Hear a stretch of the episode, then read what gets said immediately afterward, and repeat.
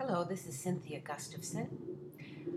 My bully book, the, the new revision of my bully book, just came out. Actually, the name is Bully, the big book about bullies and the bullied uh, by Blooming Twig Books. And I'm really proud of it. And I've giving, been giving talks about uh, bullying all over. And so today I want to read a book, uh, excuse me, read a poem from that book called Waiting to Be Heard.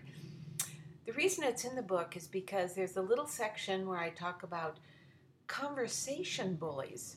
Now, you know, that's not something we hear a lot about, do we? We hear about people hitting and making fun of people and, and cyberbullying, but we don't talk about conversation bullies a lot. But I bet, if you think about it, you know somebody.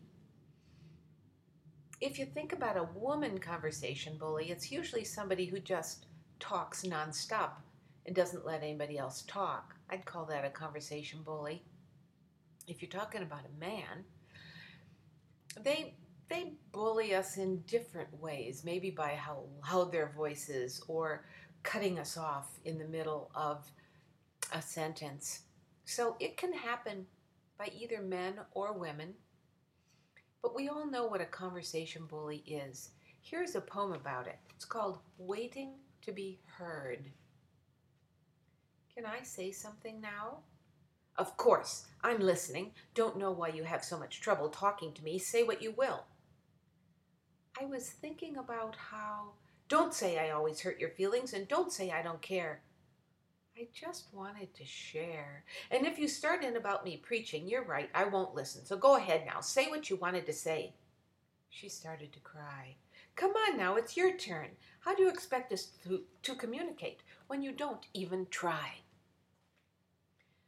Well, has that ever happened to you? You try to communicate, but you get cut off all the time? That's a conversation bully. And you know what? We need to be talking about conversation bullies in our discussions of bullies, don't we? Because that's something that happens to everybody, sometimes on a daily basis. And it really does affect us and how we understand the world and how, we come across to the world. So, Think about that in your own life. Do you ever become a conversation bully? Uh, if you're a parent, do you do that to your children? Um, if you're any age, do you do that with your friends? Do you try to monopolize the conversation or cut in on other people when they're speaking and not wait for them to finish? Think about that. Really think about that and try to change your behavior so that you are not a conversation bully. That's it for today.